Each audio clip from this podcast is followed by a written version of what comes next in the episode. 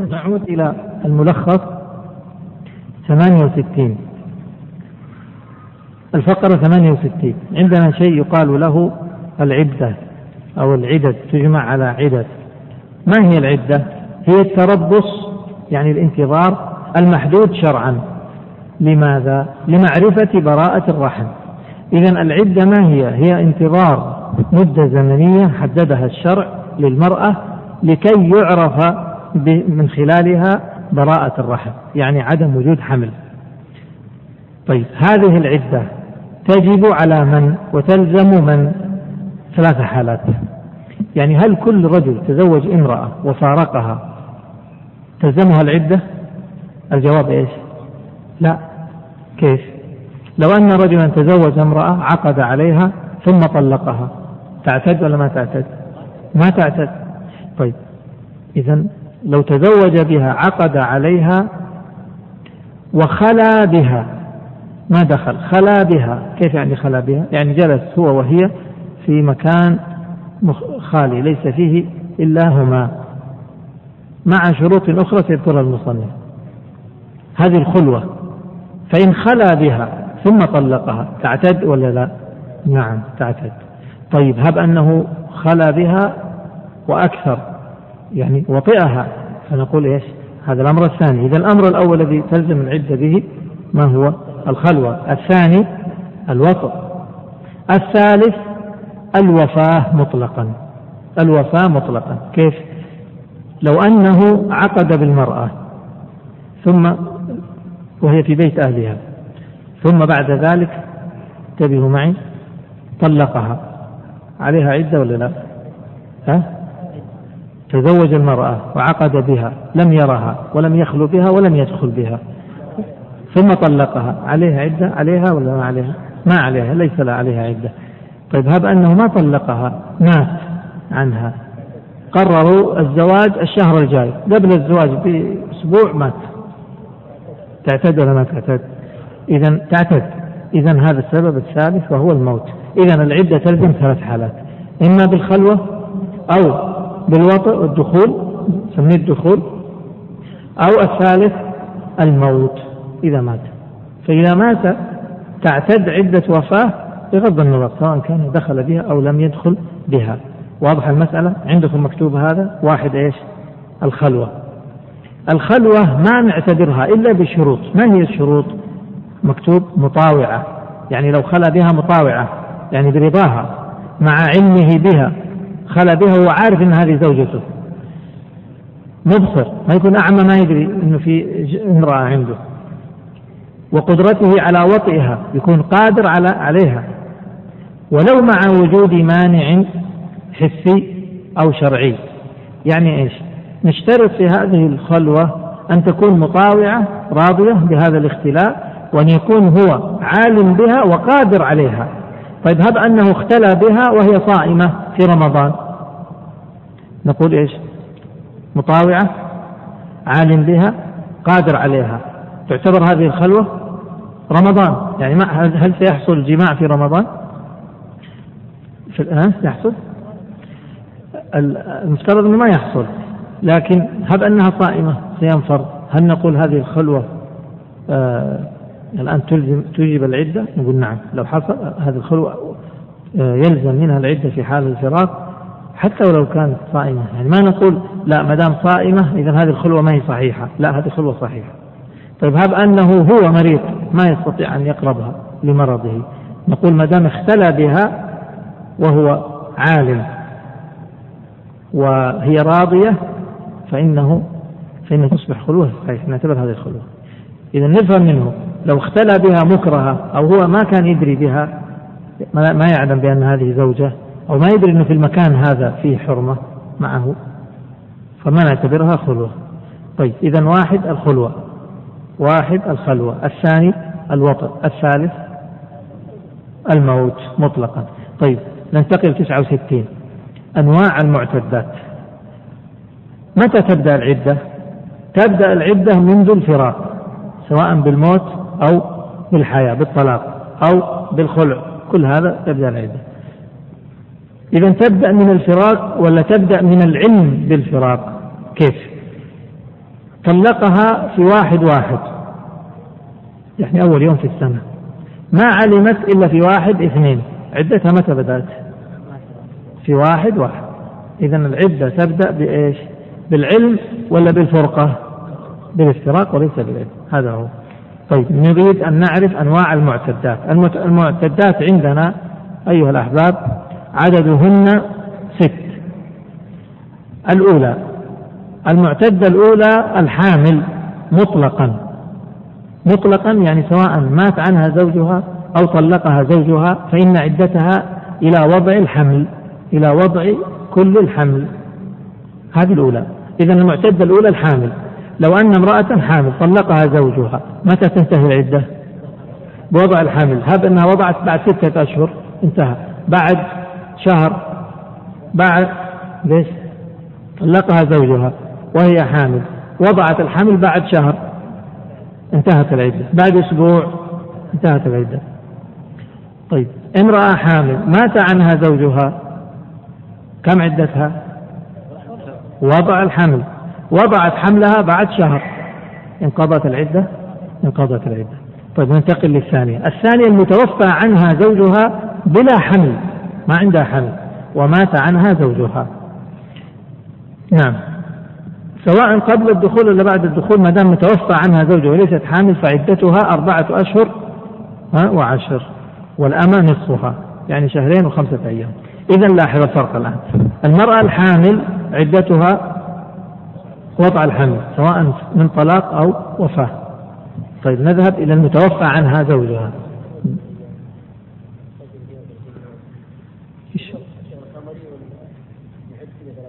إيه طيب. طيب المرأة الحامل المتوفى عنها زوجها عدتها ما هي؟ كم عدة المتوفى عنها زوجها؟ أربع أشهر وعشرة. هذا متى؟ لو كانت إيش؟ غير حامل. لكن لو توفى عنها زوجها وهي حامل تصبح من رقم واحد ولا اثنين؟ تصبح مع واحد، معناه بوضع الحمل. فهمنا مسألة؟ إذن عندنا امرأة حامل فهذه بوضع الحمل، والثانية توفى عنها زوجها وليست حامل فهذه أربعة أشهر وعشرة. الثالثة الحائل يعني غير الحامل يقال لها حائل، ذات الأقراء يعني التي تحيض فعدتها كم؟ ثلاث حيضات، وإذا كانت أمه فحيضتان. لماذا؟ لأن الحيض ما يتنظف فنخليها حيضتين. إذن الثالثة من كانت غير حامل و... وإيش؟ وتحيض. إذن الثالثة هي من كانت تحيض فعدتها بالحيض ثلاثة حيضات. الرابعة من لا تحيض لكونها صغيرة أو كونها كبيرة يائسة أو كونها مستحاضة مبتدأة أو مستحاضة ناسية، أن ما في دم ينزل منها لكن ما تعرف تميز حيضها من غير حيضها، فهذه عدتها تصبح بالإيش؟ بالأشهر. إذن إذا تعذر إذا تعذرت العدة بالحيض ننتقل إلى إيش؟ إلى الأشهر. يعني الأصل في العدة أن تكون بالأشهر ولا بالحيض؟ بالحيض. فإن تعذر الحيض فعند ذلك ننتقل إلى الأشهر.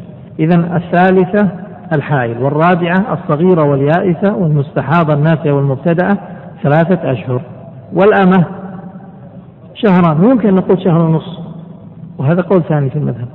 طيب الخامسة من ارتفع حيضها. الآن قبل ما ندخل في الخامسة نعرف الأربع. الأربع واضحات؟ منهم الأربع الحامل بوضع الحمل، الثانية المتوفى عنها عنها زوجها من غير حمل، لازم نقول كذا فأربعة أشهر وعشرة. ثلاثة من كانت تحيض فكم؟ ثلاثة. طيب من كانت تحيض ومات عنها زوجها نقدم إيش؟ الوفاة ولا الحيض؟ الوفاة. أربعة آه إذا كانت تحيض ها إذا كانت تحيض ومات عنها زوجها أربعة أشهر وعشرة. أما إذا طلقها زوجها أو خلعها معناه ثلاث حيضات. المرأة التي لا تحيض فعدتها بالأشهر كم؟ ثلاث أشهر. انتهينا من هذا؟ معناه نعيد المرة الأخيرة. الحامل هذه واحدة وضع الحمل، المتوفى عنها زوجها غير حامل أربع أشهر وعشرة، الحائض ثلاث حيضات، التي لا تحيض ثلاثة أشهر. الخامسة من هي؟ كيف بالحساب بالنسبة للأشهر؟ تأتي تأتي الآن نبغى الأساسيات، التفريعات عند قراءة الكتاب تأتي. الخامسة من ارتفع حيضها. إيش يعني ارتفع حيضها؟ واحدة كانت تحيض ثم أصبحت ما تحيض، هذه إيش نسوي فيها؟ نضعها مع مع الأصل مع الحيض ولا نخليها مع مع ذات الأشهر؟ فهمت المسألة؟ ها؟ فهمت إشكال ليش أفردناها؟ لأنها كانت تحيض وارتفع الحيض. هذه التي ارتفع حيضها لها حالان، إما أنها لا تعرف سبب ارتفاع الحيض، امرأة كانت تحيض وانقطع عنها الحيض ولا تعرف السبب، فهذه عدتها سنة كاملة. ليش سنة كاملة؟ سنة كاملة تسعة أشهر للحمل وثلاثة أشهر عدة الأشهر، فصار مجموع سنة كاملة. هذا لماذا؟ لأنها ما تدري ما هو السبب، ما تدري ارتفع حيضها، هل هي حامل هل هي مريضة، ما تعلم سبب رفع حملها، فلذلك رفع حيضها، فلذلك سنة كاملة تكون عدتها. طيب إذا علمت، كانت تعرف ما هو السبب، تعرف أنه حيضها انقطع بسبب مرض أو بسبب آخر، فإن كانت تعلم سبب رفعه تبقى في العدة حتى يحصل أحد أمرين، إما أن يرجع لها الحيض فتعتد بالثلاث حيضات، وإما ما يرجع فتبقى في العدة إلى أن تبلغ سن الإياس، يعني خمسين سنة. ها مشكلة. طيب إذن هذه الخامسة وهي من ارتفع حيضها، إيش حكمها؟ نقول والله هي أصلا لها حالا، إن كانت لا تدري ما سبب الرفع فعدتها سنة، وإن كانت تعلم السبب فماذا تفعل؟ تنتظر، إما أن يرجع لها الحيض فتحيض ثلاثة حيضات وتكون هذه العدة، وإما أن تبقى حتى تبلغ سن الياس فتعتد بالأشهر. عندكم وعنه إذا زال المانع ولم تحض تعتد سنة كاملة مثل الذي قبلها. يعني الرواية الثانية إن التي ارتفع حيضها ولم تدري سببه أو تدري سببه إيش تسوي؟ تجري السنة كاملة. بس متى؟ بالنسبة اللي ما تعرف السبب سنة كاملة على طول، وبالنسبة التي تعرف السبب تنتظر زوال السبب، فإذا زال السبب، لأنه قد يكون إذا زال السبب تحيض يرجع لها الحيض، فإذا زال السبب تجلس سنة كاملة. واضح يا مشايخ؟ صار الآن معتدات كم؟ هذا موضوع مهم ترى، موضوع المعتدات، لأنه هذه في حياة الناس يوميا. خمسة، الأولى حامل، كم؟ وضع الحامل. الثانية متوفى عنها وليست حامل، أربعة أشهر وعشرة. الثالثة تحيض ثلاث حيضات. الرابعة لا تحيض، يائسة أو صغيرة، كم؟ ثلاثة أشهر. الخامسة ارتفع حيضها ولم تدري سببه، كم؟ سنة. طيب نفسها الخامسة بقى ارتفع حيضها وتدري سببه، ايش تبغوا؟ أي رواية؟ الثانية، خلينا نمشي على الثانية. ما هي الثانية؟ تنتظر رفع السبب ثم تجلس سنة كاملة. طيب ننتقل للسادسة. السادسة امرأة المفقود. المفقود الذي خرج من بلده مثلا سافر واختفى، ما نعرف فينه، هل هو حي ولا ميت، ماذا تفعل الزوجة في هذه الحالة؟ هذه امرأة المفقود قضى فيها الصحابة، قالوا أن عمر قضى فيها رضي الله عنه، قالوا أنه إذا كان ظاهر غيبته السلامة فله حكم، وإن كان ظاهر غيبته عدم السلامة له حكم ثاني. كيف؟ الآن اللي, اللي سافر وفقد يحتمل أمرين، إما أنه سافر سفرا مخوفا ويغلب على الظن، ما دام انقطعت أخباره يغلب على الظن أنه ميت، هذا ظاهر غيبته إيش؟ عدم السلامة، الهلاك. أو ظاهر غيبته السلامة، مثل واحد راح إلى بلد ما فيها خوف ولا فيها حرب ولا فيها شيء، راح لطلب العلم أو كذا، فيختلف الأمر. إذا كان ظاهر غيبته الهلاك ماذا تفعل الزوجة؟ تنتظر أربع سنوات تنتظر أربع سنوات بعد الأربع سنوات تعتبره، إذا ما في خبر عنه تعتبره ميت، فتعتد تعتد عدة إيش؟ وفاة ولا طلاق؟ كم يعني وفاة؟ أربعة أشهر وعشرة. هذا إذا كان ظاهر الغيبة الهلاك. وإذا كان ظاهر الغيبة السلامة فهذه تنتظر حتى يبلغ سنه عمره تسعين سنة، لأنه في الغالب إذا وصل تسعين سنة ما يعيش بعد ذلك، يعني معناه لو أنه سافر وعمره ثمانين تنتظر كم؟ عشر سنوات ثم تعتد عدة إيش؟ وفاة ولا طلاق؟ وفاة، يعني أربعة أشهر وعشر. واضح هذا؟ يعني واحد مثلا فقد في عبارة مثلا كم هذا ستنتظر زوجه وما في خبر عنه، انقطعت أخبار، ما كم هذا؟ لا ما في كم هذا، إيه لا كم يعني تنتظر، لا كم تم تنتظر أربع سنوات ثم إيه ثم بعد ذلك تعتد عدة وفاة، وهذا مكتوب عندكم. طيب آخر شيء عدة الموطوءة بشبهة أو زنا وبعقد فاسد مثل المطلقة. طيب الآن نقرأ، اقرأ علينا يا شيخ محمد مسمحت.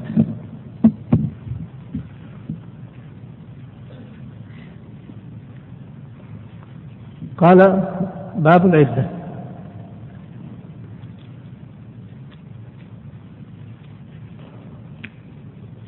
نعم أنا أقرأ الآن. قال باب كتاب العدة. تلزم العدة، استعد يأتيك الدور. تلزم العدة كل امرأة فارقت زوجا خلا بها. هنا ايش تكتبوا؟ واحد. تلزم مين؟ احنا قلنا تلزم مين العدة؟ ثلاثة يا اخوان. بايش تلزم العدة؟ بالخلوة وطئ والوفاة. فارقت زوجا خلا بها واحد، مطاوعة، هذه شروط للخلوة، مطاوعة مع علمه بها وقدرته على وطئها، ولو مع ما يمنعه منهما أو من أحدهما، حسا كالجب أو شرعا كالحيض. هذا الأول. إذن مطاوعة مع علمه بها أن هذه زوجته وقدرته على الوطئ على وطئها، ولو مع وجود مانع، مع ما يمنعه منها، يعني مانع موجود منها أو منه أو منهما، هو مجبوب وهي صائمة مثلا أو هي حائض وخلى بها، نقول هذه الخلوة توجب العدة. قال وإن وطئها، هذا رقم إيش؟ اثنين الوطئ، أو مات عنها، هذا الثالث، أو مات عنها حتى في نكاح فاسد ففيه خلاف، فيه خلاف في نكاح فاسد فيه خلاف. النكاح الفاسد مثل بلا ولي، كالنكاح بلا ولي. إذن يعني معناه إذا مات عنها في نكاح فاسد فإنها تعتد. إذن تلزم العدة كل امرأة خلا بها وطئها مات عنها. قال وإن كان باطلا، إن كان النكاح باطل وفاقا يعني بالإجماع لم تعتد للوفاة. مثل إيش نكاح باطل؟ لو تزوج المرأة الخامسة يكون نكاح باطل، لأنه ما في قول يقول بزواج الخامس. أو معتدة، تزوج امرأة في عدتها، فإن النكاح باطل. ثم قال ومن فارقها حيا قبل وطئ وخلوة، هذا في عدة ولا ما في عدة؟ فارقها حيا قبل وطئ وخلوة، ما في عدة. أو بعدهما، يعني بعد الوطئ، أو بعدهما يعني بعد الوطئ والخلوة، أو بعد أحدهما، هذا فيه ولا ما فيه؟ فيه. أو بعدهما، أو بعد أحدهما وهو ممن لا يولد بمثله فلا عدة. إيه؟ فلا، يعني الجواب ما هو؟ فلا عدة. تجهوا الآن الصور ما فيها عدة. إذا فارقها قبل الوطئ والخلوة ما في عدة، أو فارقها وعمره ممن لا يولد بمثله، معي؟ ما يولد بمثله، يعني فارقها وعمره تسع سنوات، طلقها وعمره تسع سنوات، هل في عدة؟ ما في عدة، لا عدة. طيب أو هي كذلك، إذا كانت هي ممن لا يولد بمثلها، وإحنا قلنا اللي يولد بمثله كم عمره؟ عشر، واللي يولد بمثلها تسع، فلو أنه طلقها وعمره سبع سنوات ما تعتد، أو عمرها هي ثمانية سنوات ما تعتد، حتى لو حصل خلوة وحصل ما في عدة، لأنه براءة الرحم معلومة في هذه الحالة. إذن ترجم يا أخوان ولا لا؟ من فارقها، أرجع مرة ثانية، من فارقها حيا قبل وطئ وخلوة، هذه الصورة الأولى. الصورة الثانية وهو ممن لا يولد بمثله، واضح يا أخوان؟ وهو لا يولد لمثله، هذه الحالة الثانية ما فيها عدة. أو تحملت بماء الزوج، هذه الصورة الثالثة. كيف تحملت بماء الزوج؟ تحملت بماء الزوج يقولوا لو أخذت ماءه وبخرقة ولا شيء وأدخلته فيها في نفسها، يعني في في موضع في فرجها، يقول إذا تحملت بماء الزوج فإنه لا عدة، يعني ما حصل وطئ ولا خلوة ولا، لكن حصل أنها تحملت بالماء، فيقول إيش؟ لا إيه؟ لا عدة. لكن هذه مسألة فيها نظر. الوجه الثاني وفي وجه تعتد، وفي وجه تعتد. ليش تعتد؟ لأنه احتمال يحصل حمل هنا، فالصحيح في هذا أنها تعتد. إذا نكتب عند قوله تحملت بماء الزوج رقم ثلاثة وفي وجه تعتد. طيب، أو لا رجعية غير رجعية، هذه تعتمد على الطلاق اللي طلقها ثلاث طلقات ولا طلقة ولا. نتكلم على أنه إذا طلقها ما دخل بها إلا أنها تحملت بالماء، فهل تعتد ولا تعتبر غير مدخول بها؟ ها؟ إيه من زوجها.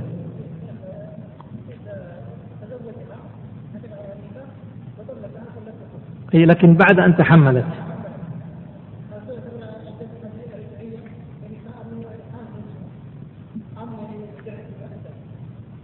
لا لا لا، إذا طل إذا هذا نعتبر أنها تعتد، معناها تعتد ثلاث حيضات أو ثلاثة أشهر. إذا عقد عليها وما دخل بها لكنها تحملت بماء ثم طلقها، عليها عدة ولا نقول هذا غير مدخول؟ نقول لا، عليها عدة. المصنف قال لا ما عليها، والوجه الثاني أنه عليها. أو ها نعم طبعا خلاف. قلنا أنه هل يصح ممن من المميز الذي يعقله ولا ما يصح؟ هو هذا على على القول إنه إنه إنه يصح طلاقه إذا كان يميزه، ومن مميز المصنف ذكر أنه يعقله مميز يعقله. قال أو قبلها أو لمسها بلا خلوة فلا عدة. إذن أربع صور ما فيها عدة. وش الصور هذه ما فيها عدة؟ من فارقها قبل الوطء والخلوة. الثاني إذا كان لا يولد لمثله. الثالث إذا تحملت بمائه. الرابع إذا لم تحصل خلوة وحصل أنه قبل أو لامس أو كذا. قال المصنف والمعتدات ست. هي أقرأ يا شيخ. فصل والمعتدات ست. الحامل وعدتها من موت وغيره إلى وضع كل الحمل بما تصير به أمة أم ولد. يعني كل الحمل إيش معناه؟ لو إنها حامل بتوأم مثلا فتنتهي العدة بوضع الأول، لا بوضع الثاني. نعم. فإن لم يلحق وإنما تصير به أم ولد، إيش معناه؟ لو إنها حامل فوضعت شيئا لا يظهر فيه خلقة آدمي، هل نقول الآن وضعت حملها؟ لا، تعتد بالأشهر أو بالحيض في الساعة. لابد أن تضع شيئا وضع تبين فيه خلق الآدمي، وهذا الذي تصير به أم الولد الأمة أم ولد. الأمة تصير أم ولد متى؟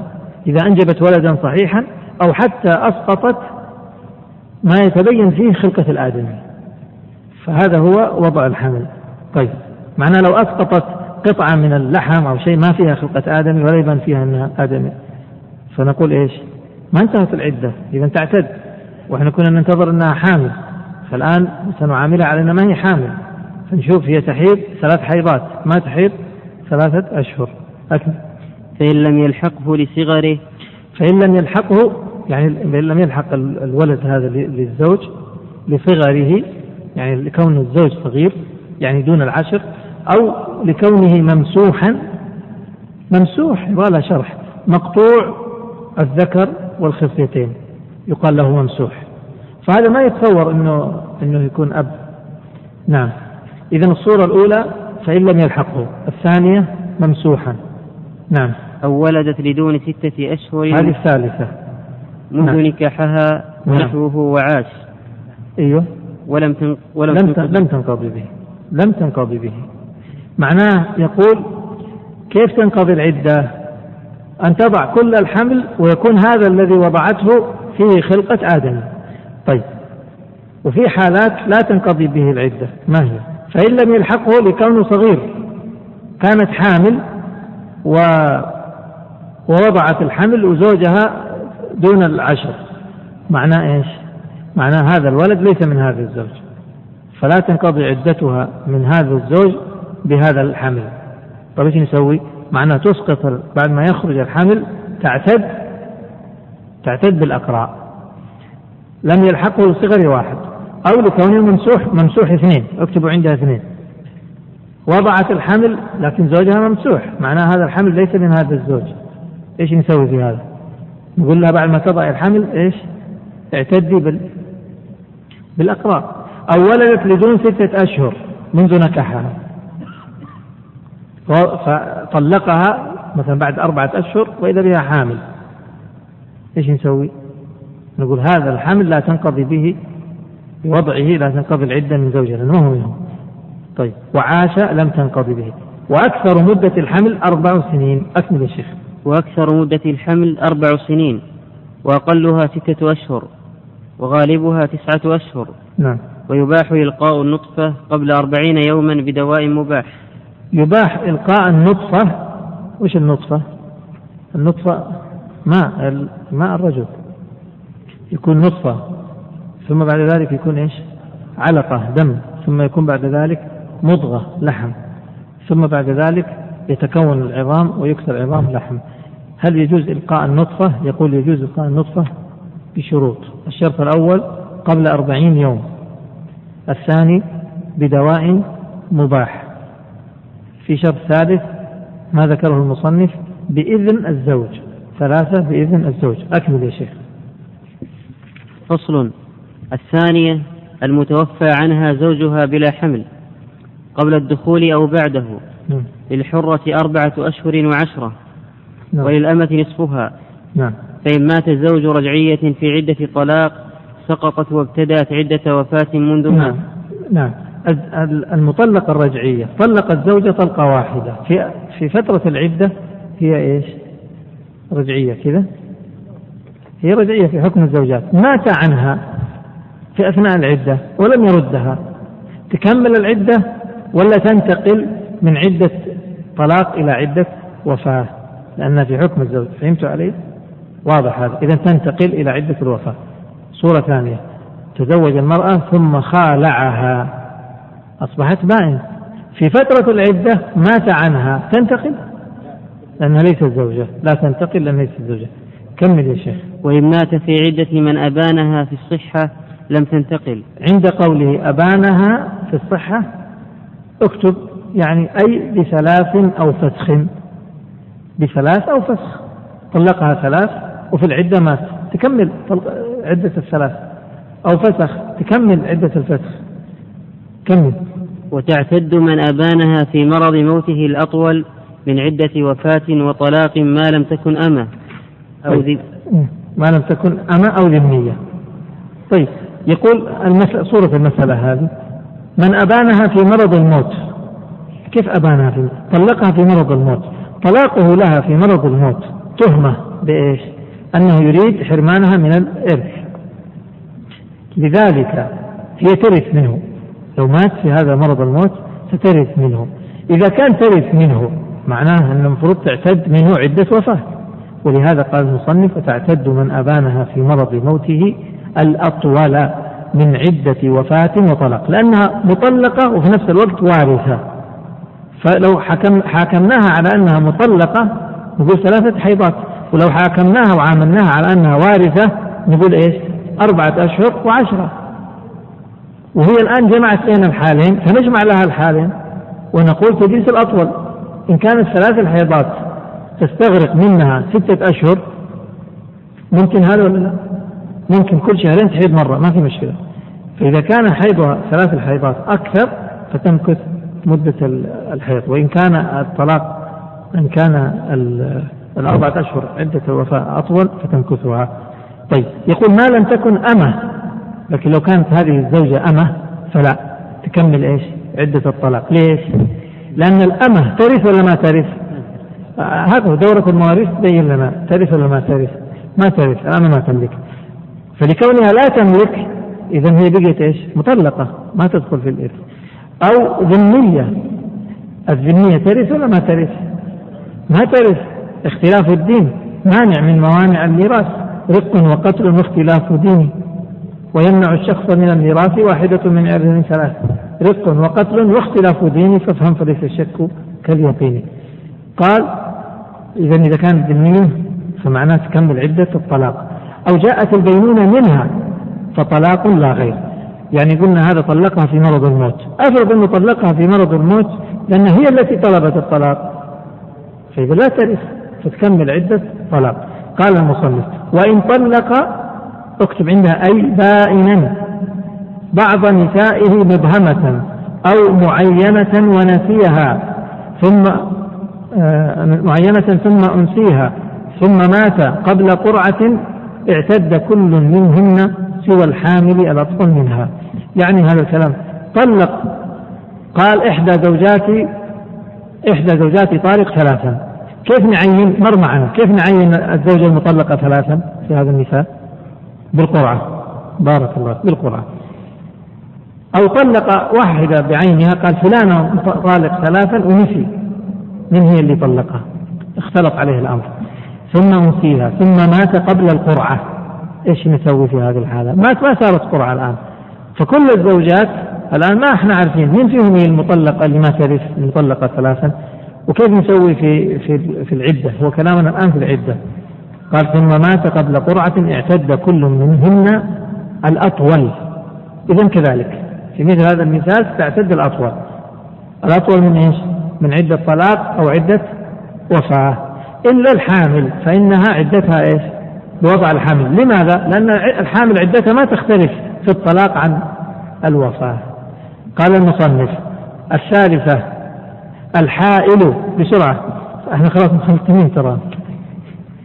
الحائل ذات الأقراء وهي الحيض المفارقة في الحياة، فعدتها إن كانت حرة أو مبعضة ثلاثة قروء وإلا قرآن، ثلاثة قروء يعني ثلاثة حيضات.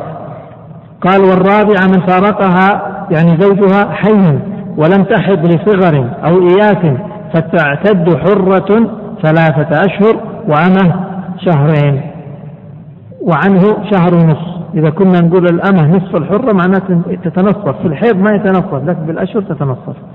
قال ومبعضة بالحساب ويجبر الكسر، يعني كان نصفها حر ونصفها عبد، فنأخذ نصف نصف عدة الحر كم؟ شهر ونصف، طبعا هو على كلام مصنف شهر، ما راح يكون شهر ونصف، ونصف عدة الحرة شهر ونصف، صار المجموع شهرين ونصف. الخامسة من ارتفع حيضها ولم تدري سببه، حط عندها واحد، فعدتها سنة تسعة أشهر للحمل وثلاثة للعدة، وتنقص الأمة شهرا. ليش الأمة تنقص شهر؟ لأنه في الحمل تسعة أشهر وفي الأشهر شهرين. وعدة من بلغت ولم تحد، والمستحاضة الناسية والمستحاضة المبتدأة ثلاثة أشهر والأمة شهران. بالله هذا الكلام حطوه بين معكوفتين. وعدة من بلغت من هنا ولم تحد، من بلغت ولم تحد كم عدتها؟ هذا مكانها فين؟ مكانها هنا ولا مكانها في رقم أربعة وراء؟ ها؟ في الأول. أي وعدة من بلغت ولم تحد والمستحاضة الناسية ثلاثة أشهر والمستحاضة المبتدأة يعني ما عندها عادة، أول دم نزل عليها على طول استمر بها لا ينقطع، مستحاضة ثلاثة أشهر والأمة شهران. إذن هذا اللي بين معكوفتين مكانه فين؟ قبل والخامسة في أربعة. طيب قال وإن علمت ما رفعه، هذه رقم اثنين. إذن من ارتفع حيضها واحد قلنا لم تدري سببه، كتبت رقم واحد عنده، والثاني وإن علمت ما رفعه من مرض أو رضاع أو غيرهما فلا تزال في عدة حتى يعود الحيض فتعتد به، يعني حتى يعود فتعتد به يعني بالحيض، أو تبلغ سن الإياس خمسين سنة، اكتب عندها فتعتد عدته يعني عدة الإياس. مرت معنا هذه وإحنا قلنا وعنه إيش مكتوب في الملخص هناك وعنه مثل أيوة يعني تعتد سنة بعد ما يرتفع. السادسة امرأة المفقود تتربص يعني تنتظر ما تقدم في ميراثه.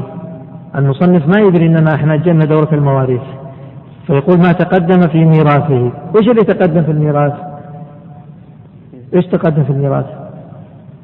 قلناها قبل قليل إذا ظاهر الغيبة الهلاك تنتظر أربع سنين ثم تعتد للوفاة، وإن كان ظاهر الغيبة السلامة تنتظر حتى تنتظر تسعين سنة تنتظر حتى يبلغ سنه تسعين سنة ثم تعتد للوفاة.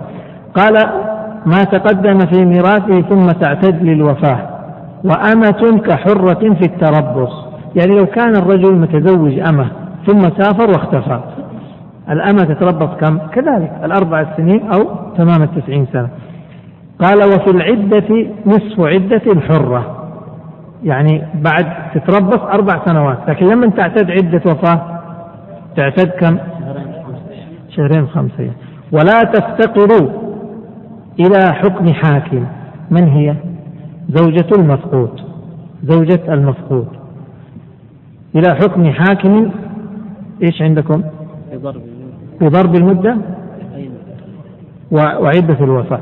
إذا لا تفتقر إلى حكم الحاكم لكي يضرب المدة ولكي تعتد عدة الوفاة. يعني هذه امرأة المفقود تنتظر أربع سنوات ثم تعتد، ما تنتظر حكم قاضي. ثم قال عشان ننتهي عند الفصل وإن تزوجت. من هي؟ زوجة المفقود، اكتب عندها زوجة المفقود ما زلنا فيها. وإن تزوجت فقدم الأول، انتظرته أربع سنوات بعدين طلع، فقدم الأول قبل وطئ الثاني فهي للأول، يعني جاء من السفر بعد خمس سنوات وجدها زوجة، وجد عرف أنها عقدت على واحد لكن ما دخل عليها، وش يحصل؟ بطل النكاح وتعود للأول، فهي للأول. وبعده بعد إيش؟ بدأ بعده بعد الوطئ، اكتب عندها بعد وطئ الثاني. فله يعني للأول أخذها زوجة بالعقد الأول. قبل ما نقرأ أنا نلخصها عشان تفهموها. معناه إذا جاء زوجة المفقود، هذه صورتها كالتالي: زوجة المفقود تربصت أربع سنوات ثم عقد عليها رجل آخر، فجاء الزوج الأول عقد فقط وجاء الزوج الأول، إيش يحصل؟ يبطل العقد وترجع للأول. انتهينا. الصورة الثانية: جاء وقد عقد عليها ودخل بها، فهنا نخير الأول، نخير في إيش؟ نقول لك الحق، لك الحق أن تأخذها ولك الحق أن إيش؟ أن تبقيها. طيب، قال المصنف وبعده وبعده وبعده له يعني للأول أخذها زوجة بالعقد الأول، راح يأخذها من زوجها الثاني بعقده الأول، ما يجدد العقد ولو لم يطلق الثاني، لكن إذا أخذها ولا يطع قبل فراغ عدة الثاني. معناها في هذه الصورة سيأخذها من زوجها الثاني بدون ما يطلقها وبدون ما يعقد عليها، لأن العقد الأول صحيح ما زال، سيأخذها لكن ما يقربها حتى تعتد من من الزوج. كيف تعتد؟ سيرد عليها ثلاثة إيش؟ ثلاث حيضات. طبيعي ما تحيض ثلاثة أشهر، طبيعي حامل وضع حملها. طيب، ولا يطأ قبل فراغ عدة الثاني، هذا الخيار الأول له. طيب ايش له خيار ثاني؟ وله خيار آخر، وله تركها معه يعني مع الثاني. بالله اكتب معه مع الثاني، معه مع الثاني، لأن هذه الضمائر إذا فكت انحلت العبارة، وبقاء الضمير ممكن الإنسان بعد فترة يلتبس عند الضمير يعود إلى مين. وله تركها مع الثاني يعني من غير تجديد للعقد. طيب ماذا يفعل إذا كان تركها مع الثاني؟ وش يسوي؟ من غير ما يسوي العقد جديد، ويأخذ قدر الصداق الذي أعطاها من الثاني. إذن الحل الأول إنه يأخذها لكن يبقيها حتى تعتد ثم يدخل عليها. الحل الثاني أن يبقيها ويأخذ من الزوج الصداق اللي دفعه. طيب إذا أخذ الصداق من الزوج اللي دفعه، إيش ذنب الزوج الثاني؟ له ذنب؟ ما له ذنب. فلذلك لكونه ما له ذنب، الزوج الثاني بعد ما يدفع الصداق يرجع عليها ويقول لها هات الصداق اللي أعطيته، اللي أنا غرمته من أجلك لأنك كنت متسببة. قال ويأخذ قدر الصداق الذي أعطاها من الثاني، ويرجع الثاني يعني الزوج الثاني عليها بما أخذه منه، بما أخذه منه. واضح المسألة هذه؟ طبعا هي آخر مسألة. ونعم من غير تجديد عقدية. ايوه الآن أفهم. الآن هو مخير، يقول في كل الحالتين ما يحتاج أن يسوي عقد جديد. إن أخذها من الزوج الثاني ما يعقد عليها عقد جديد، ولا يقول للزوج طلقها، لأنه احنا اكتشفنا أن العقد كله باطل. وإن تركها ما يحتاج أنه إنها أن الزوج الثاني يجدد العقد، خلاص يبقى. هذا هو والله أعلم. و... قال المصنف رحمه الله تعالى: فصل. وإن مات زوجها الغائب أو طلق اعتدت منذ الفرقة وإن لم تحد. أي أن العدة تبدأ من الفراق ولا تبدأ من علم الزوجة بالفراق. فلو أنه فارقها دون أن تعلم بفراقها، يعني طلقها ولم يخبرها بذلك، تبدأ عدتها بمجرد فراقها بالطلاق أو بالموت وليس من علمها. أي أنها لو لم تعلم إلا بعد مضي مدة فإن العدة تكون قد قطعت فيها شوطا أو أنهتها. قال نعم وعدة. قال وإن لم تحد، لأن الإحداد ليس شرطا للعدة. العدة تمضي بالزمن سواء سواء احتدت أو لا، فإن الحدادة أو الإحداد ليس شرطا للعدة. فلو تركت المعتدة الإحداد لا يعني هذا أن العدة لا تنقضي، تنقضي العدة من غير إحداد. نعم. وعدة موطوءة بشبهة أو زنا أو بعقد فاسد كمطلقة. هذه ثلاث. قال وعدة موطوءة بشبهة. من وطئت بالشبهة يعني ظنها زوجة وهي ليست زوجة، هذه واحد. أو زنا، عدة الموطوءة بالزنا من وقعت في هذا والعياذ بالله، فإنها لابد من العدة لعلم ببراءة الرحم. أو بعقد فاسد، وهذه الثالثة. يقول عدة هؤلاء كالمطلقة. وعدة المطلقة كم؟ إن كانت تحيض ثلاث حيضات، وإن كانت لا تحيض ثلاثة أشهر، وإن كانت حامل فإيش؟ فوضع الحمل. نعم. وإن, وإن وطئت معتدة بشبهة أو نكاح فاسد فرق بينهما وأتمت عدة الأول ولا يحسب منها مقامها عند الثاني ثم اعتدت للثاني. نعم. وقال وإن وطئت معتدة بشبهة أو نكاح فاسد يفرق بينهما. الحكم أننا نفرق بين هذه التي وطئت بالشبهة. يقول وإن وطئت معتدة، لو أن المرأة في العدة وطئت بشبهة بالخطأ أو نكاح فاسد، قال فرق بينها. طيب إذا فرقنا بينها الآن، هي الآن في عدة لم تتمها، وحصل لها أنها في أثناء هذه العدة حصل لها وطئ، فصارت الآن إيش؟ تداخلت، وجبت عليها عدتان: العدة الأولى اللي كانت فيها والعدة الجديدة التي بسبب الوطئ. قال فرق بينهما. طيب ماذا نفعل في العدتين؟ اجتماع العدتين. يقول نمشي بهذا الترتيب: وأتمت عدة الأول. الآن تصورنا هذه معتدة، نقول هذه معتدة بالحيض مثلا، فحاضت الحيضة الأولى وهي الآن في الطهر بعد بعد الحيضة الأولى، معناه بقي لها بقي حيضتان. في هذا الطهر حصل لها أن وطئت بشبهة، فالآن الوطئ هذا الذي حصل بشبهة يحتاج إلى عدة، فكيف تفعل؟ يقول الأول يفرق بينهما ثم تتم عدة الأول، إذن تكمل الحيضتين ولا يحتسب منها مقامها عند الثاني. لو أنها لو فرضنا أنها بعد الحيضة الأولى وهي في الطهر تزوجت مثلا،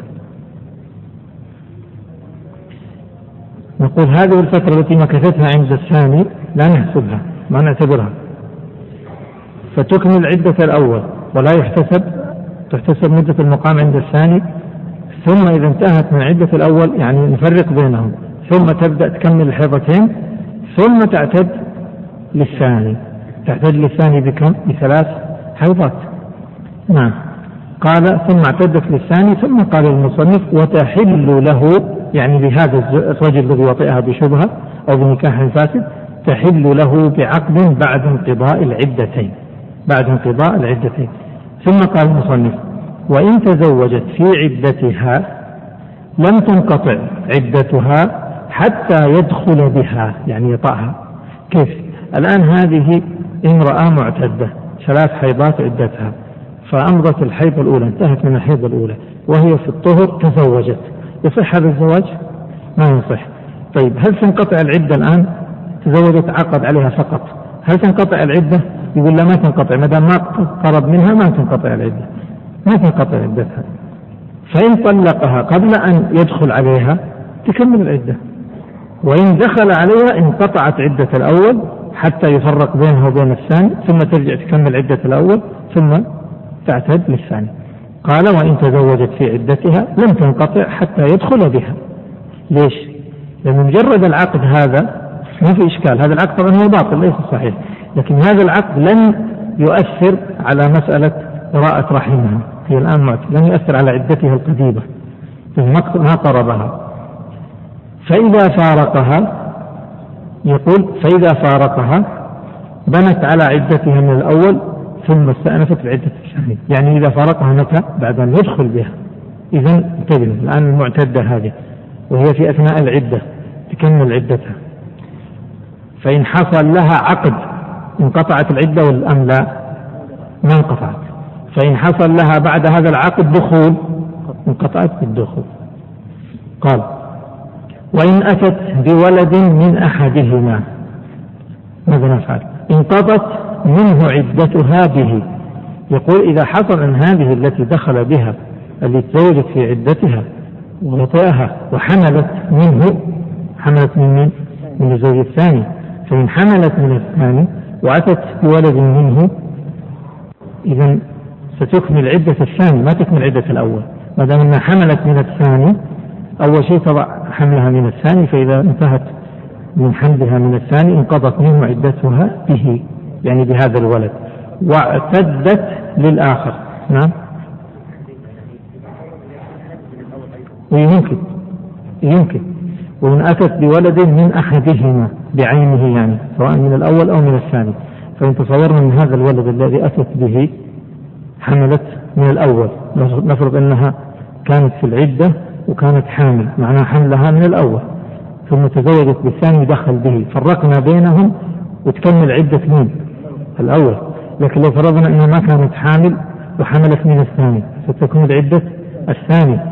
نعم تكمل عدة الثاني. فإذا فرغت من عدة صاحب الحمل أيا كان هو، سواء الأول أو الثاني، أول شيء تبدأ بعدة الحمل ثم تنتقل إلى عدة الثاني. إذن نفهم من هذا أن تداخل العدتين إذا حصل تداخل العدتين الأصل أنها ترتب بحسب ترتيب الزواج، الأول ثم الثاني، إلا في حال الحمل فإنها تقدم عدة الحمل على عدة الآخر، على عدة غير الحمل أيا كان.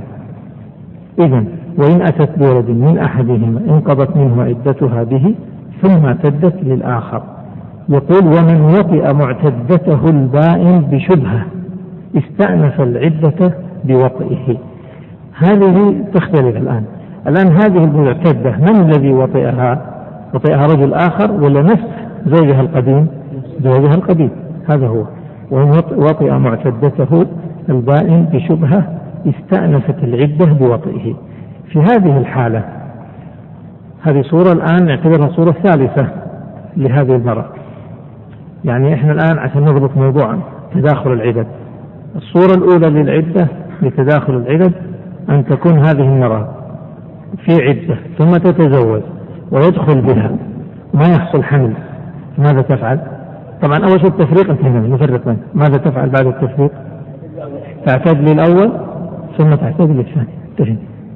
الصورة الثانية نفس المرأة ونفس الظروف إلا أنها حملت معتدة،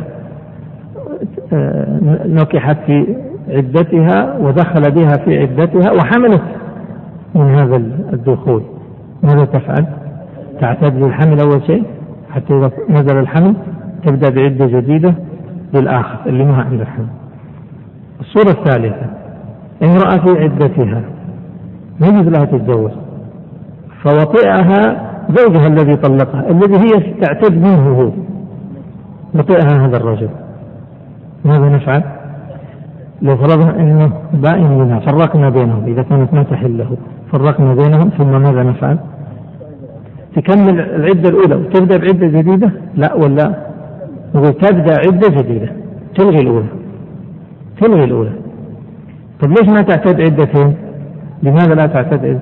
لأن العدة من الأول مش المقصود منه شبراء الرحم. قال استأنفت العدة بوطئه ودخلت فيها بقية الأولى، لأنها لأن العدتين بواحد لرجل واحد. قال وإن نكح من أبانها في عدتها، يعني إذا تزوج من أبانها في عدتها، اكتب عندها أبانها أي بخلع، لأنه كيف يحصل أنه يدينها وهي في العدة؟ كيف تدين منه في العدة؟ لأن إذا طلقها طلقة هل تدين منه ولا تكون رجعية؟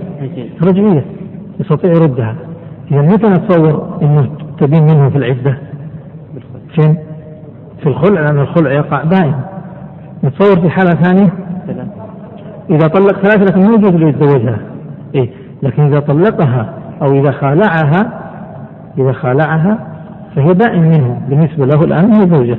لو أراد أن يتزوج بها بعقد جديد يجوز له، يجوز في العدة يجوز له يجوز يجوز. وهذا قال وإن نكح من أبانها أي بخلع في عدتها ثم طلقها قبل الدخول بها، طلقها قبل أن يدخل بها، بنت على ما مضى من من العدة القديمة، لأنه ما حصل دخول ما حصل دخول تزوجها بعقد جديد ثم طلقها قبل الدخول غير المدخول بها، هل لها عدة؟ الجواب لا، ليس لها عدة. أكمل يا شيخ. فصل، هذا الفصل اكتب في الإحداد، الفصل هذا هو في الإحداد. والإحداد ما هو؟ اجتناب المرأة ما يدعو إلى نكاحها، وسيأتي المصنف على تعريف الإحداد. اقرأ الآن. يلزم الإحداد، يقول يلزم الإحداد مدة العدة كلما متوفى زوجها عنها. هذا واحد. الآن نتكلم عن الإحداد. الإحداد يلزم من؟ من هي المرأة التي يلزمها الإحداد من زوجها؟ واحد، كل متوفى عنها زوجها. نعم. في نكاح صحيح. نعم. ولو في نكاح صحيح يشترط أن يكون أن تكون هذا ال... في نكاح صحيح، توفى عنها من نكاح صحيح. معناه لو كان النكاح باطل ولا فاسد هل تحتد؟ لا. نعم. ولو ذمية، ولو كانت الزوجة ذمية. نعم. أو أمة، أو كانت هذه الزوجة أمة. وهل يجوز للرجل أن يتزوج الأمة؟ إيش تذكروا في كتاب النكاح؟ وإيش الشرط؟ لا، أمة تزوج أمة أمة مسلمة، ما هي كتابية، كتابية ما يجوز. أمة مسلمة إذا خشي العنت ما استطاع الصبر على عدم الزواج، والثاني ما يملك قيمة الأمة ولا مهر الحرة. نعم. نعم. أو غير مكلفة، أو غير مكلفة حتى لو كانت الزوجة غير مكلفة صغيرة. نعم.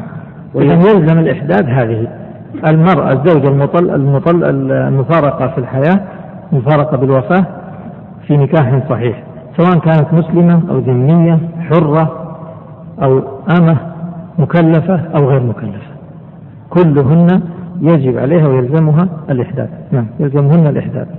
قال ويباح لبائن من حيث، اكتب عندها عند كلمة يباح ولا يسن، ويباح لبائن من حيث. من هي البائن من حيث؟ مثل المطلقة ثلاثة ومثل المخالعة، هذه يباح لها. نعم. ولا يجب على رجعية، ولا يجب هذا بدون خلاف، يعني ولا يسن بدون خلاف. ليش المصنف فرق؟ الآن المفارقات ثلاثة، إما متوفى عنها زوجها فهذه يلزمها الإحداد، وإما فارقها زوجها في الحياة، بائن في الحياة، ما هي رجعية، بائن في الحياة مثل المطلقة أو المخالعة، فهذه التي فيها خلاف في المذهب هل لها أن لها الإحداد أو لا؟ خلعها تعتد العدة لها، لكن هل لها مع العدة الإحداد وهو ترك الزينة أم لا؟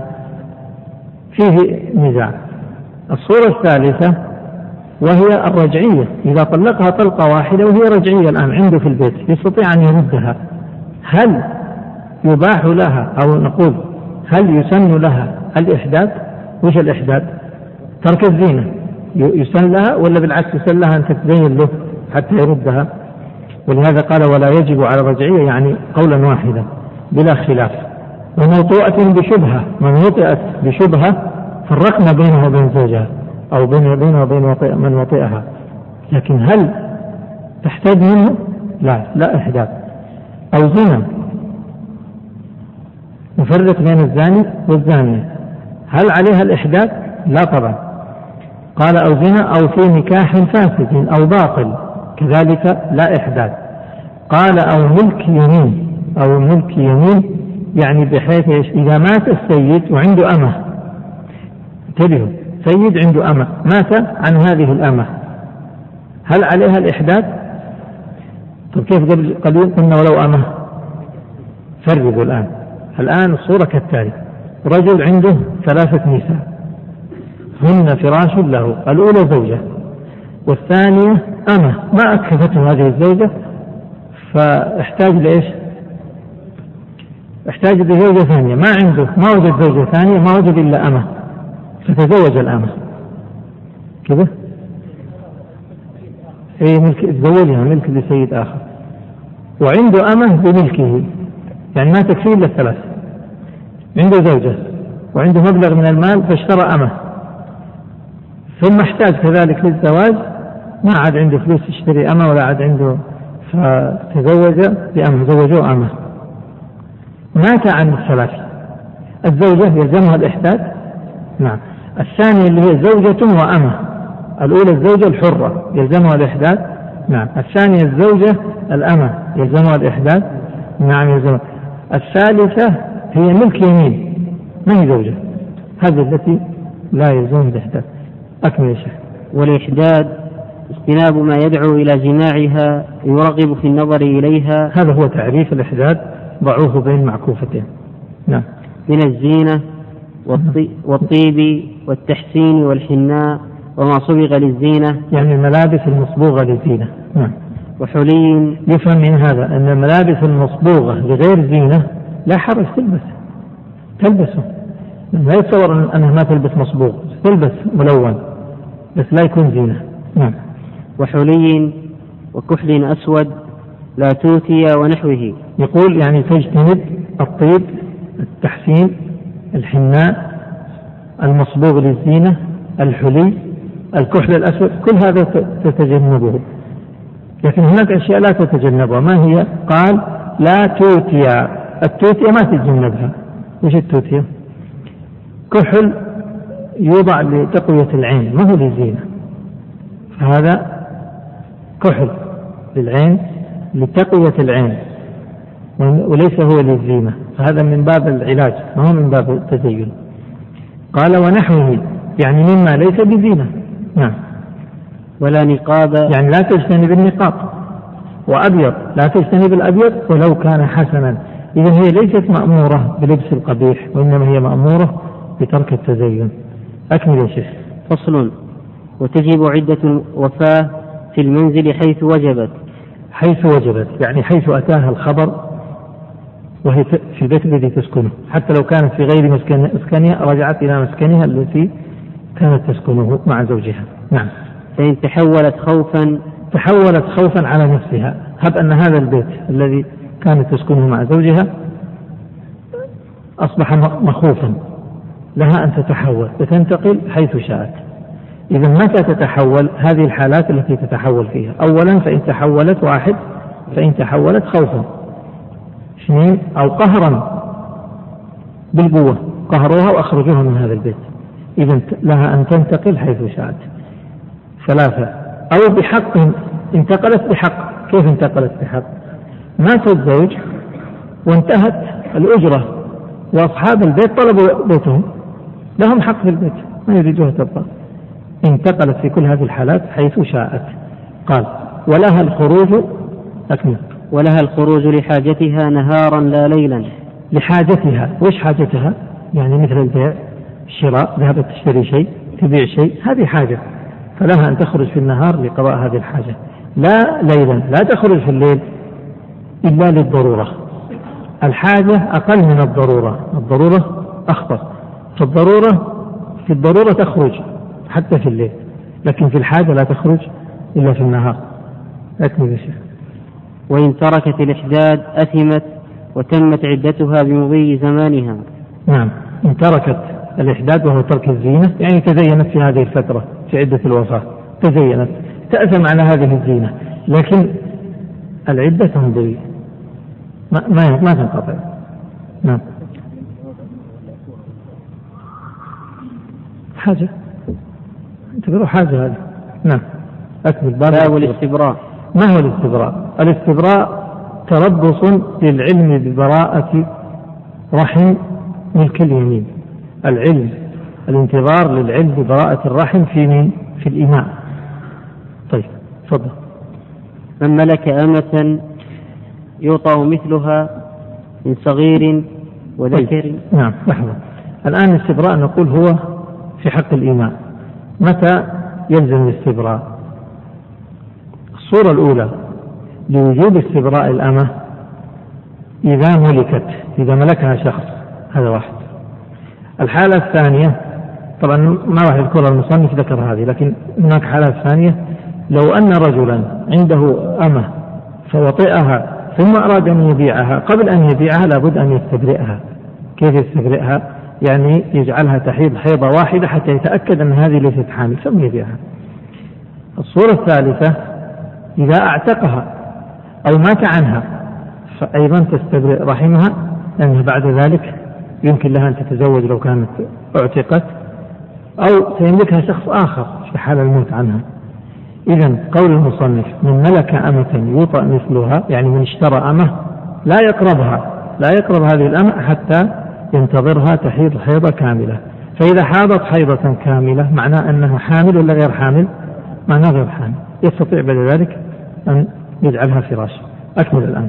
من صغير، يعني من صغير، سواء يقول أنه لو ملك الأمة من صغير أو من كبير، يعني لو كان سيدها الأول صغير كذلك استبرئها. من صغير ذكر وضدهما، يعني سواء ملكها من صغير أو من كبير، من ذكر أو من أنثى يستبرئها، لا يقول هذه كانت عند طفل صغير، مو معقول أنه قرابة مثلا، ولا هو معقول هذه كانت عند امرأة، فما يمكن أن المرأة هذه، فيقول يستبرئها احتياطا. قال حرم عليه حرم عليه وطئها ومقدماته قبل استبرائها. حرم عليها الوطئ وحرم عليه مقدمات الوطئ مثل اللمس أو التقبيل أو كذا. نعم، ثم بين المصنف كيف الاستبراء. قال واستبراء الحامل بوضعها، هذه الحالة الأولى للاستبراء. ومن تحيض بحيضة واحدة، والآيسة والصغيرة بمضي شهر.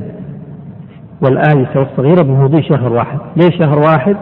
أنها تقابل الحيضة. طيب ليش حيضة واحدة؟ قالوا هذا الذي ورد في السنة، هذا الذي ورد في سبع أوقات. النبي صلى الله عليه وسلم قال لا توطأ الحامل حتى تضع، ولا غير حامل حتى تحيض حيضة. فورد في الحامل بالنسبة للأمة الحامل أنها لازم تضع، تستبرأ الأمة الحامل بالوضع، والحائض بالحيض. طيب غير كذا ما ورد، لكن قاسوا عليه قالوا إذن إذا كانت الحائض بحيضة معناه غير الحائض بشهر واحد، قياسا على إيش؟ على ثلاثة الأشهر في مقابل الثلاث الحيضات. أكمل يا شيخ. كتاب الرضاع. الرضاع، ما هو الرضاع؟ الرضاع مص من دون الحولين لبنا ساب عن حمل. لبنا ساب عن حمل، مص من دون الحملين الحولين، يعني مص اللي نص لازم يكون ايش؟ دون الحولين، يعني اقل من السنتين. مص ايش؟ مص لبنا ساب عن حمل، مص لبنا ساب عن حمل. ساب عن حمل يعني جاء بعد حمل، من حمل، طبعا تابع عن حمل أو نحوه أو وطئ. قال المصنف اقرأ يا شيخ. يحرم من الرضاع ما يحرم من النسب. قلنا هذه قاعدة وسبق الكلام عنها، وتكلمنا عن المحرمات بالرضاع. يحرم من النسب كم؟ سبع، يقابلها سبع من الرضاع. أكمل يا شيخ. والمحرم الرضاع المحرم لابد له من شروط. الشرط الأول خمس رضعات، اكتب عندها واحد، لابد خمس رضعات. كيف الخمس رضعات؟ يعني لابد أن يلقم الرضيع الثدية مرة وينص، فإن تركه حسبت واحدة، فإن رجع إليه مرة ثانية ثم تركه حسبت الثانية، فإن رجع إليه وتركه الثالثة، وهكذا حتى يبلغ الخمس.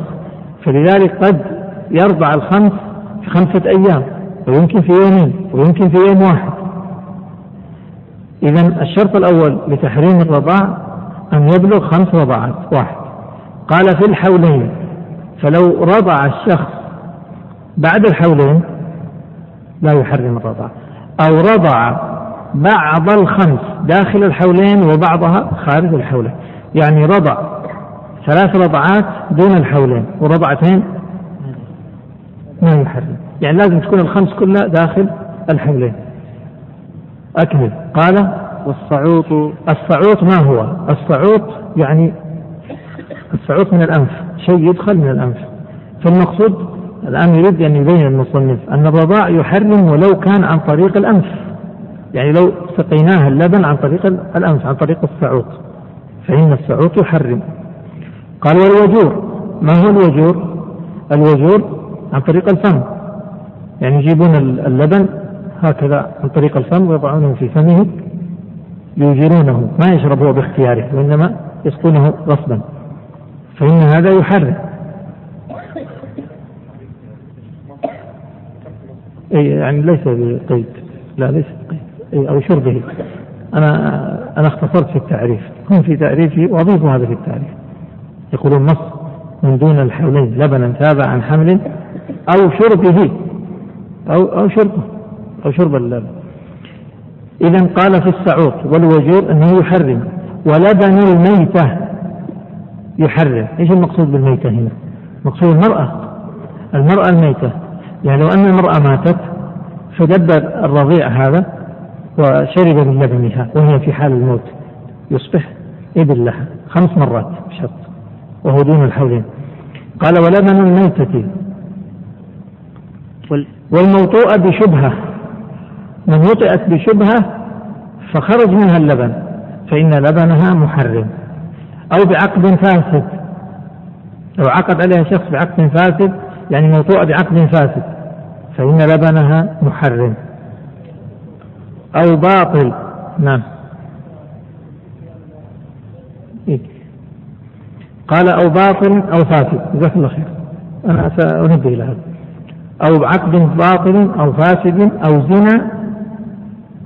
يقول كل هذا يحرم. ما معنى هذا الكلام؟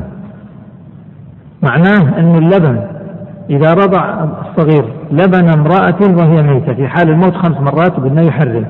لو كانت هذه المرأة المرأة الرضاع عندهم في المذهب لا يحرم إلا إن كانت هذه المرأة حصل لها حمل أو وطئ، لكن لو كانت بكر على المذهب، لو كانت بكرا فإنها لبنها لا يحرم. هذا هو المذهب وجمهور أهل العلم، وهي الرواية الثانية عن المذهب أن لبن البكر يحرم كذلك، لأن هذا القيد لم يرد. النبي صلى الله عليه وسلم قال يحرم الرضاع ما يحرم النسب بدون هذه القيود. فالشاهد إن معناه أن هذه المرأة لو كانت حامل أو كانت موطوعة بنكاح صحيح فإن لبنها يحرم، ولو كانت موطوعة بنكاح شبهة فإن لبنها يحرم، أو كانت بعقد فاسد فإن لبنها يحرم، أو عقد باطل فإنه محرم، أو بزنا فإنه يحرم. هذا معناه. عندكم قال والمشوب. قال كذلك. وش المشوب؟ لو أنه أخذ لبن المرأة وخلط بشيء آخر فهل يحرم ولا ما يحرم؟ يقولون يحرم، لكن ما دام ما دام اللبن باقي على صفاته، ما دام بقيت صفاته. معناه تصور لو كان هذا اللبن لبن المرأة وضع فيه شيء من غيره من غير اللبن، لكن بقي طعم اللبن ورائحة اللبن قوام اللبن ما زال باقيا فإنه يحرم. أما إذا اختفت صفاته فإنه لا يحرم. قال وعكسه اكتب عندها أي لا يحرم البهيمة، يعني لو رضع من البهيمة هل لبن البهيمة يحرم؟ طبعا لا يحرم. يعني فرضنا اثنين رضعوا من بهيمة لا يقال لهم أخواني من الرضاع. قال وغير الحبلى ولا الموضوعة، ما بها غير الحبلى؟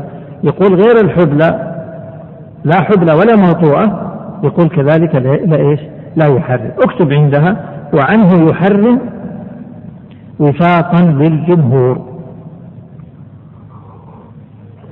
عند لا بهيمة لا طبعا بهيمة لا، عند الحبلى، عند قوله الحبلى والموطوءة وعنه يحرم وفاقا للجمهور. البكر هذه ما وقعت،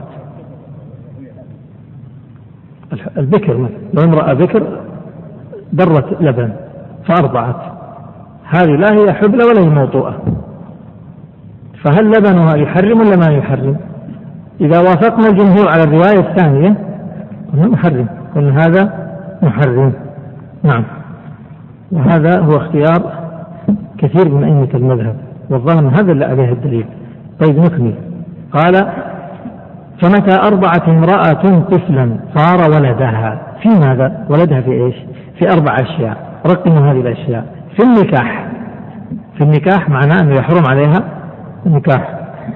والنظر معناه إيش؟ يحرم عليها النظر ولا يباح له النظر إليها؟ يباح له النظر. والخلوة يعني يباح له أن يخلو بها. والمحرمية تصبح محرما له، يعني يصح أن يسافر بها. إذن في هذه الأربع.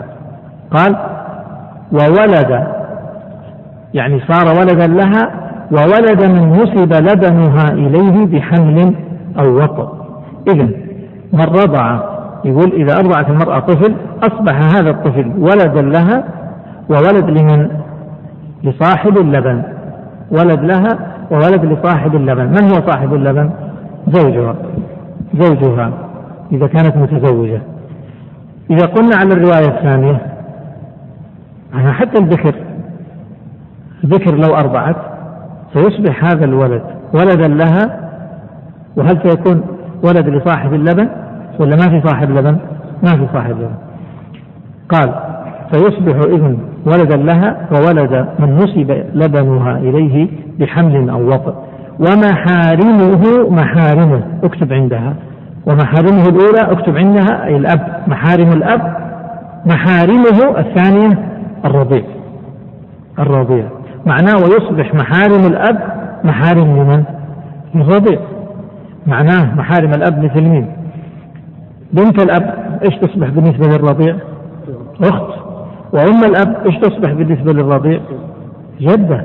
وأخت الأب إيش تصبح بالنسبة للرضيع؟ عمة. إذا محارم الأب محارم للرضيع.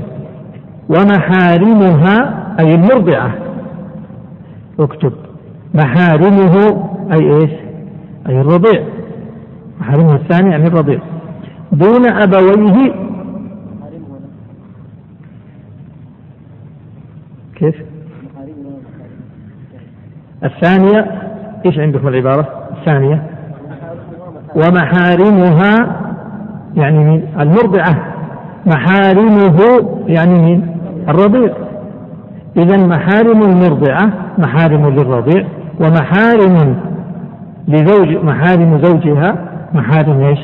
الرضيع. محارم صاحب اللبن محارم للرضيع. دون أبويه الضمائر فكوها، أو أبويه أبويه الرضيع. دون أبويه أي الرضيع.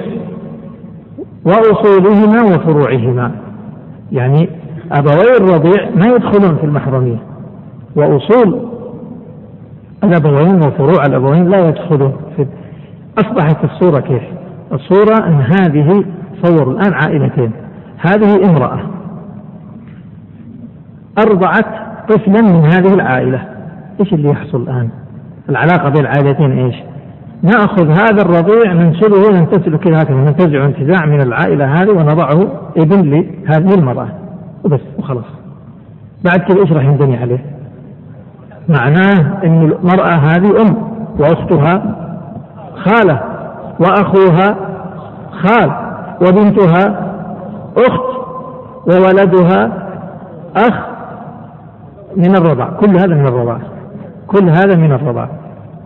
طيب وجدتها جدة من الرضاع، زوجها أب من الرضاع. طيب نمسك الزوج الآن، هذا الأب، أخو أخوه وأخوانه أعمام، وأخته عمات، وهكذا. وأمه جدة من الرضاع، كل ذلك من الرضاع، أليس كذلك؟ هذه القرابة انتشرت في مين؟ في الرضيع فقط. طيب إخوان الرضيع اللي هو في العائلة الثانية لا علاقة له، لا أجانب تماما، ما له أي علاقة. فهذا الرضيع جاء أخذناه، انتزعناه انتزاعا، وجعلناه إذن لهذه المرأة وإذن لهذا الرجل من الرضاع. طيب إخوانه اللي هنا من النسب ما لهم علاقة بالمرضعة ولا بأولادها ولا بزوجها، ما لهم علاقة. طيب أبوه من النسب لا علاقة، أمه من النسب لا علاقة، لا ينتشر. هذه القاعدة. ولذلك لا أحد يسأل، بعض الناس يسأل يقول طيب اللي ربعه قبله اللي ربعه بعده، ربعه قبله ربعه بعده. أنا أتصور إن هذا الولد انتزعناه وجعلناه ابن لها، سيكون سيصبح أخا لأبنائها ولا لا؟ طيب سيصبح أخا لأبنائها اللي يلدوا قبله واللي يلدوا بعده ولا كلهم؟ كلهم، لأنه مثل النسب. الآن تصوروا الآن لو أن لو أن شخصا له إخوان، رجل متزوج أنجب مجموعة من الأبناء والبنات، الأبناء والبنات هؤلاء إيش يعتبرون؟ إخوان. هل نقول لا هذا اللي جاء قبله إخوانه واللي بعده ما هو إخوانه؟ ما نفرق هذا التفريق، فلا نفرقه في النسب ولا نفرقه في الرضاع. طيب أكمل يا شيخ. بناء على هذا قال المصنف فتباح المرضعة لأبي المرتضع. إيش يعني؟ يعني التي أرضعت يجوز أن يتزوجها من أبوها من النسب، أبوها من النسب يمكن يتزوج أمه من الرضاع. فتباح المرضعة لأبي المرتضع وأخيه من النسب، أخوه من النسب يمكن يتزوج أمه من الرضاع. قال وأمه يعني الرضيع، وأخته من النسب لأبيه وأخيه من الرضاع. الآن هذا الرضيع أبوه من النسب يمكن يتزوج أمه، عفوا أبوه من الرضاع يمكن يتزوج أمه من النسب، وأبوه من النسب يمكن يتزوج أمه من الرضاع. طبعا إذا توفرت الشروط الثانية، بقية الشروط يعني إذا مات زوجها أو طلقها وكذا. طيب قال المصنف ومن حرمت عليه بنتها فأرضعت طفلة حرمتها عليه. من حرمت عليه بنتها، من هي التي تحرم عليك بنتها؟ أختك، العمة، العمة بنتها تحرم عليك، تباح لك. مين؟ لا لا أبغى أبغى مثال. الأخت صح لا؟ ومين كمان؟ والأم والجدة. يقول هذه ليش؟ لأن الأم بنتها تصبح أخت لك، فيقول هذه من حرمت عليها عليه بنتها، فإذا أرضعت طفلة حرمت عليها أيضا هذه الطفلة المرضعة عليه، لأنها تصبح أخت من الرضاع، أو بنت أخت من الرضاع، أو بنت ها أو عمة من الرضاع. أو قال حرمتها عليه وفسخت نكاحها منه إن كانت زوجة. وإن كانت زوجة، فإن كانت زوجة يعني معناه لو أنك أنت متزوج بامرأة ثم جاءت أختك فأرضعتها، طبعا نتصور هذا متى؟ أن الزوجة تكون عمرها في السنتين. لو كانت لك زوجة عمرها في السنتين دون السنتين، فإذا أرضعتها أختك إيش تصبح هذه الزوجة؟ أختك أربعتها إيش تصبح هذه الزوجة؟ أخت برضها، بنت أخت يا أخوان، بنت أخت. إحنا الساعة أنا في بداية الدرس يعني لا لا أذن العشاء ولا لا أقول أختك. أختك إذا أرضعت زوجتك الصغيرة تصبح الزوجة إيش؟ بنت أخت. وأمك لو أرضعت زوجتك الصغيرة تصبح هذه الزوجة أختك، فتحرمها عليك.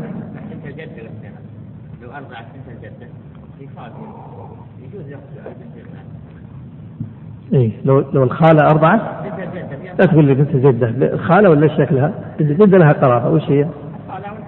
طيب لو العمة تصبح بنت عمة ما تحرمها، أو خالة بنت خالة ما تحرمها. طيب وكل امرأة أفسدت نكاح نفسها برضاع قبل الدخول فلا مهر لها. كيف المرأة تفسد نكاح نفسها قبل الدخول؟ يعني لو أنه مثلا إنسان تزوج بنت عمرها سنة ونصف، بنت عمرها سنة ونصف زوجها الآن، فدبت هذه البنت الصغيرة ورضعت من أمك مثلا، أصبحت إيش هذه؟ أصبحت أخت. الآن هذه أفسدت نكاح نفسها ولا لا؟ أفسدت نكاح نفسها قبل الدخول. أنت عقدت على هذه البنت الصغيرة، عقدت عليها وعمرها سنة ونصف وما دخلت بها، طب ما يتصور الدخول بها، فأرضعتها دبت. انتبهوا، هي التي دبت إلى أختك مثلا إلى أمك وينائم ورضعت منها، هي التي أفسدت. لكن لو أن الأم هي التي أخذت الطفلة وأرضعتها، من اللي أفسد؟ الأم أفسدت. يعني الآن نقول هي أفسدت نكاح نفسها، معنى هي التي دبت إلى الأم وهي نائمة، أو الأخت وهي نائمة، أو الزوجة الكبيرة وهي نائمة، فأفسدت نكاح نفسها. فهمت الآن مثلا؟ لا، ما يأفسد، ما يتزوج، يتزوج عمرها سنة ما يدخل بها، يتزوج عمرها سنة واحدة بيحجزها ما يبغاها تروح عليه. نعم نعم، يزوجها الولي، يزوجها الولي. من الذي يجبرها؟ من هو الولي؟ الأب، أو وصيه. لا تقول وصيه، أو إيش؟ أو وصيه فيه في النكاح، أي في النكاح غير الأشياء الثانية. طيب قال المصنف وكذا إن كانت الطفلة فدبت فرضعت من نائمة، معناه إذا أفسدت نكاح نفسها قبل الدخول لا مهر لها، هي التي أفسدت النكاح. طيب بعد الدخول لها المهر، كلامنا عن المهر. إيش قلت أنا؟ نعيد مرة ثانية، نقول هذه الطفلة كل امرأة أفسدت نكاح نفسها قبل الدخول ما لها مهر، بعد الدخول لها المهر. كيف ذلك؟ الأم أول أول الأم أخذتها، لا مو هي أخذت نفسها، نتصور إنه مش الأم أخذتها، لا لا لا نقول إن الأم مش أخذتها، لكن هي التي رضعت. يعني أخذها خلى بها، ما دخل ما ما وطأ، لكن دخل بها يعني خلى بها. قال المصنف وبعد الدخول فمهرها بحاله، وإن أفسده غيرها، الأم أخذتها وأرضعتها، فلها على الزوج نصف المهر قبله، يعني قبل الدخول، وجميعه بعد الدخول بعده. ويرجع الزوج على المفسد، أو يرجع الزوج به على المفسد. الآن صارت الصورة كيف؟ لو أن هذه الطفلة هي التي أفسدت نكاح نفسها قبل الدخول لا مهر، بعد الدخول لها المهر. طيب إذا كان أحد ثاني هو الذي أفسد نكاح هذه الطفلة، وش يصير؟ قبل الدخول نصف المهر، وبعد الدخول لها المهر كله، ويرجع هو يطالب من أفسد، المفسد هذا. نعم نعم. وكذا إن كانت الزوجة يعني طفلة فدبت فرضعت من نائمة، لا كبيرة، لا كبيرة نعم نعم يمكن تحرم نفسها بالرضاع. كيف؟ لو أنه تزوج امرأتين إحداهما صغيرة دون دون السنتين، يعني صغرى وكبرى، الحرمة كبيرة، فأرضعت الكبيرة الصغيرة، إيش صارت الآن؟ الكبيرة نفسها إيش صارت؟ أم زوجة، صارت صارت أم زوجة، فتسببت في أنها، فهمت عليه؟ هذا هو معنى. إذن وكل امرأة أفسدت نكاح نفسها برضاع قبل الدخول فلا مهر لها. مثاله كان ترضع الزوجة الكبرى مثلا الصغرى قبل الدخول، فش اللي يحسد؟ فتحرم الكبرى لأنها صارت أم الزوجة الآن، والصغرى لا تحرم. لكن متى تحرم الصغرى؟ لو أن الصغرى دبت ورضعت من من الأم، رضعت من الأم، إيش صارت؟ صارت أخت. طيب قال المصنف: ومن قال لزوجته أنت أختي لرضاع بطل النكاح. ليش؟ لم يحرم من الرضاع ما يحرم من النسب. فإن كان قبل الدخول وصدقته فلا مهر له لها فلا مهر فلا مهر أي لها. إذا صدقت قالت نعم أنا أختك من النكاح النكاح أختك من الرضاع، بطل النكاح وليس له مهر. وإن كذبته فلها نصفه، يعني نصف المهر. لماذا؟ لأن الفرقة جاءت من فين؟ من طرفه من جهته هو. قال: ويجب كله أي المهر بعده، يعني بعد الدخول. إذا انتبه، إذا صدقت هي ما لها مهر، لكن إذا كانت هي مكذبة لها قبل الدخول نصف المهر وبعد الدخول لها المهر كله. وإن قالت هي ذلك ذلك يعني قالت له أنت أخي من الرضاع وكذبها أو وأكذبها فهي زوجته حكما ما يقبلها. يقول أن تقول له أنت زوجي من الرضاع، فإن صدقها انفسخ النكاح، لكن إن كذبها ما ينفسخ النكاح. قال: فهي زوجته حكما يعني ظاهرا. إذن هذه المسائل واضحة يا إخوان ولا لا؟ لو أنه هو اللي قال أنت زوجتي أنت أختي من الرضاع إيش تصير؟ انفتخ، لأنه من جهته هو الآن انفتخ، جرب يقول أنت أختي العصمة بيده.